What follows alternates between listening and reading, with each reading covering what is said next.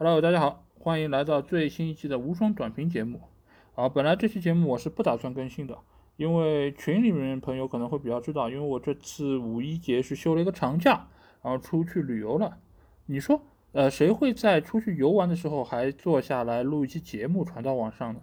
是不是？但是就在昨天晚上发生了一件大事，因为我也是很期待昨晚这这场双红会啊，因为我出去玩嘛也会很累。所以我昨天早早就睡了，想调一个闹钟起来看双红会，但是呢，冥冥之中好像就预料到会有事情发生，我很早就醒了过来，然后我一看手机才发现，哇，这个天下大乱啊！因为老特拉福德场外有众多的曼联球迷聚集在一起，然后以一种非常极端的方式来宣泄他们内心的一种愤怒，以及对于美国老板格雷泽的一些怨气，而且。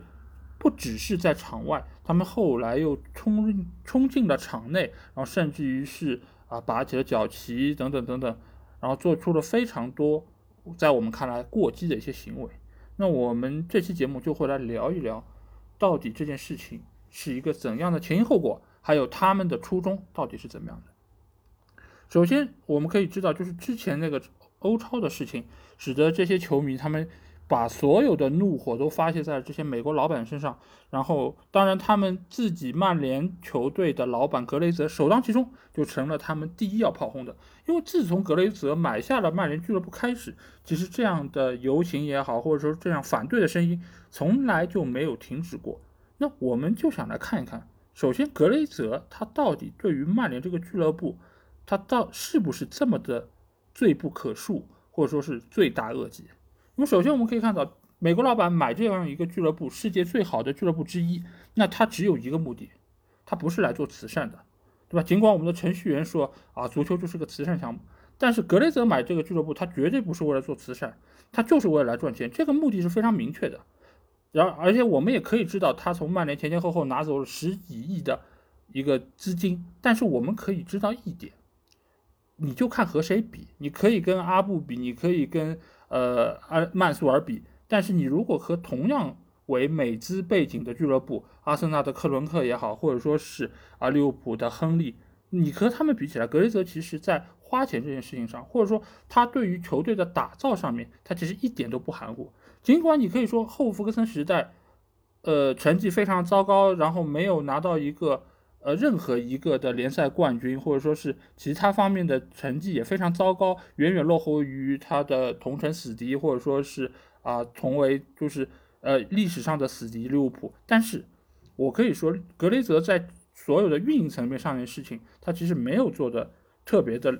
就是受人诟病，因为他在买人方面，或者说他在换教练，他在满足俱乐部运营方面的投入，从来就没有含糊过。所以，我对于格雷泽一直来说。并没有那么的深恶痛绝，对吧？但是我也可以理解本地球迷对于格雷泽的那个怨气，那就是这个美资的进入，这个格雷泽老板的进入，使得他们深爱的这个俱乐部不纯粹了。那这个时候，我觉得我可以来聊一下这个话题啊。这个话题其实从欧超的时候就有非常多的博客啊，播客，包括有很多的媒体人都来谈到了，就是本地球迷。和我们这些所谓的海外的云球迷之间的区别，因为我们可以知道，呃，本地球迷他是真真正正从俱乐部一开始就关注，就开始支持他们，而且他们是不断不断是从物质层面还是从精神层面都全身心的付出，所以他们才是这个球队最牢固的根基。没有他们就没有这个俱乐部，这个俱乐部也没有资格称之为豪门，对吧？也是他们的一张票一张票堆积出来的一些。感情使得这样的一个豪门俱乐部能够有现在这个地位，而我们这些海外的云球迷，我们是坐享其成，我们是因为这个球队的成绩这么的令人刮目相看，我们才爱上他，或者我们有更加其他方面的一些理由，所谓我们为什么会爱上这样一个球队，但是不要忘记一点，我们所有对这个球队的一个所谓的喜爱或者说是支持。大多数，我只能说大多数是停留在情感层面，我们很难在物质层面和这些本地球迷相提并论。当然，我们因为是身处海外，我们没有办法去到老特拉福德去支持我们的母队，我们也很难这么方便的买到呃俱乐部的周边。但是不管从哪个层面上来说，我们这些所谓的云球迷，其实和本地球迷确实是没有办法相提并论的。所以，本地球迷对于俱乐部的感情，以及他们对于这个俱乐部的投入程度，都不是我们这些云球迷可以相提并论的。所以，也会为什么有那么多的本地球迷反对俱乐部加入欧超，而云球迷本着看豪强战斗的这么一个心态，他们更愿意看到欧超的产生。那如果说本地球迷在欧超这件事情上，他们做的是非常到位的，或者说是因为他们的努力，使得欧超这件事情现在已经土崩瓦解了，或者说是在短时间内可能不会再提了。那昨天这件事情，我觉得欧超的破灭有多成功，那昨天这件事情都有就有多丑丑恶。这件事情是我见过的最丑恶的事情，可以说甚至没有之一。为什么？因为他们假借着。热爱自己俱乐部、热爱足球的名义，在摧毁这个运动，他们在摧毁这个俱乐部，这个是我非常非常愤慨的。我作为一个云曼联球迷，我是对他们这个行为不耻的。因为你可以对俱乐部不满，你可以对老板不满，你可以说格雷泽 out，你可以说任何任何不满意的话，但是你怎么能？How dare you 去做出这样的一个举动，去到了？我们心目中的圣地老特拉福德，去这样的摧毁这样的一个梦剧场，你真的是一个真球迷吗？你真的是真真正正从祖上三代就爱着这个俱乐部的球迷吗？怎么会有这样的球迷做出这样的事情？而且还有那么多所谓的民宿在背后支持，我们可以说这件事情是。蓄谋已久，甚至于他们是特地挑了这么一个双红会的前夕，他们想把这个影响力扩大。而且这个礼拜正好是英超联盟有一个活动，就是他们会把所有的社交媒体关闭三天，所以你们可以看到，就是在目前的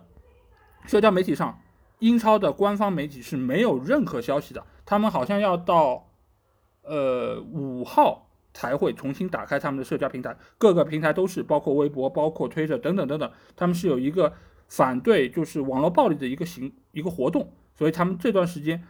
才会，就是说集体晋升，但是我觉得不管出于什么样的目的，曼联的球迷都不该做出这样的事情。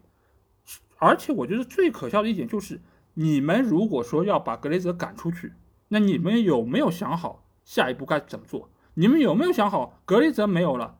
来的新的资本会不会比原来的格雷泽更糟糕？因为格雷泽说了，哦，OK，我可以把俱乐部卖掉，我可以满足你们心愿，但是可能要四十亿。但是你有没有想过一件事情？如果有一个土豪，有一个大老板，他花了四十亿来买了曼联俱乐部，你觉得他是来做慈善的吗？他只会更加变本加厉的把这个钱赚回来，所以他所做的所有事情只会更加的功利，只会更加的吸血。所以我并不乐观这件事情能够以一个很好的结果来完完完成，或者说能够达到球迷的这个初衷。那另外一句话来说，球迷要的是什么？球迷要的是我们能够对于俱乐部有自主权，我们不要你资本，你那个老板买了这个俱乐部的人一个人说了算。但是你有没有想过，这样所谓的这种方式，就是你可以说是五十加一，你可以说是让呃球迷有更多的话语权。但是你作为一个老板，你花了这么多钱，你买这个俱乐部，你居然没有话语权。那谁会来买？是谁造就了英超现在世界第一联赛有这么多资本加入的一个大好局面？如果说让英超的所有俱乐部，或者说不说所有俱乐部，就是曼联俱乐部变成所谓这种五十加一的模式，我可以说对于整个英超联赛是一个沉重的打击。当然，英超是不是第一联赛可以很重要，也可以不重要。但是我觉得在目前这个当口上，我并不太看好球迷。对于俱乐部有更多的一个干涉，因为就从他们做出了这件事情，就从他们这次的这个所谓的一个起义也好，或者说是一个游行也好，我觉得他们的整个组织性，他们的一个整个的一个组织的严密程度，我觉得都是非常值得怀疑的。所以我并不看好他们在目前这个当口，甚至于他们都没有说出、没有想好下一步该怎么做的情况下，就来了这么一出，我觉得他们并没有办法。很好的让这个俱乐部走上一个正轨，或者说没有办法做到像他们认为的那样有一个完美的结局。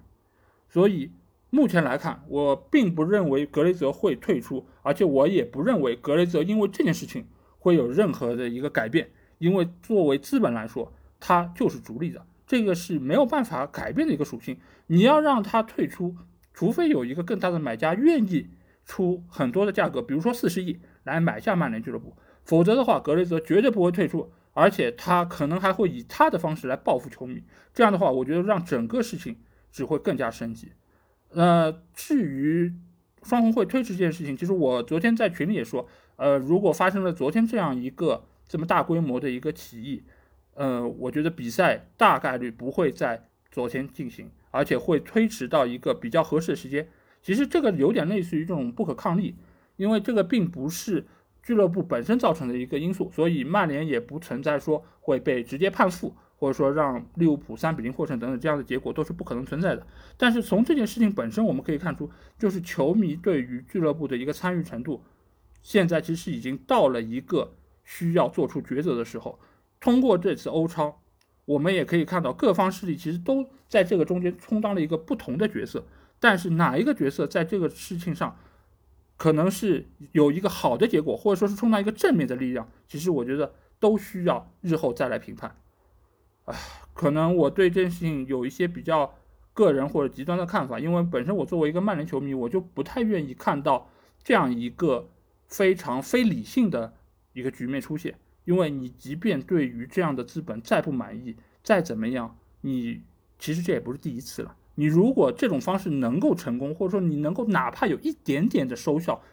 格雷泽也不会现在成为曼联的老板。你们当初干什么去了呢？你们能做的可能也就是成立一个联曼，然后不知道在第几级别联赛打拼。你们能够以这种方式表达自己的一个决心，我觉得是很值得钦佩的。但是你如果用这种我们所不耻的，甚至于我们可能在其他的地区见到过的这种事情，我觉得我只能为你们而感到羞耻，包括那几个所谓的大罪民宿。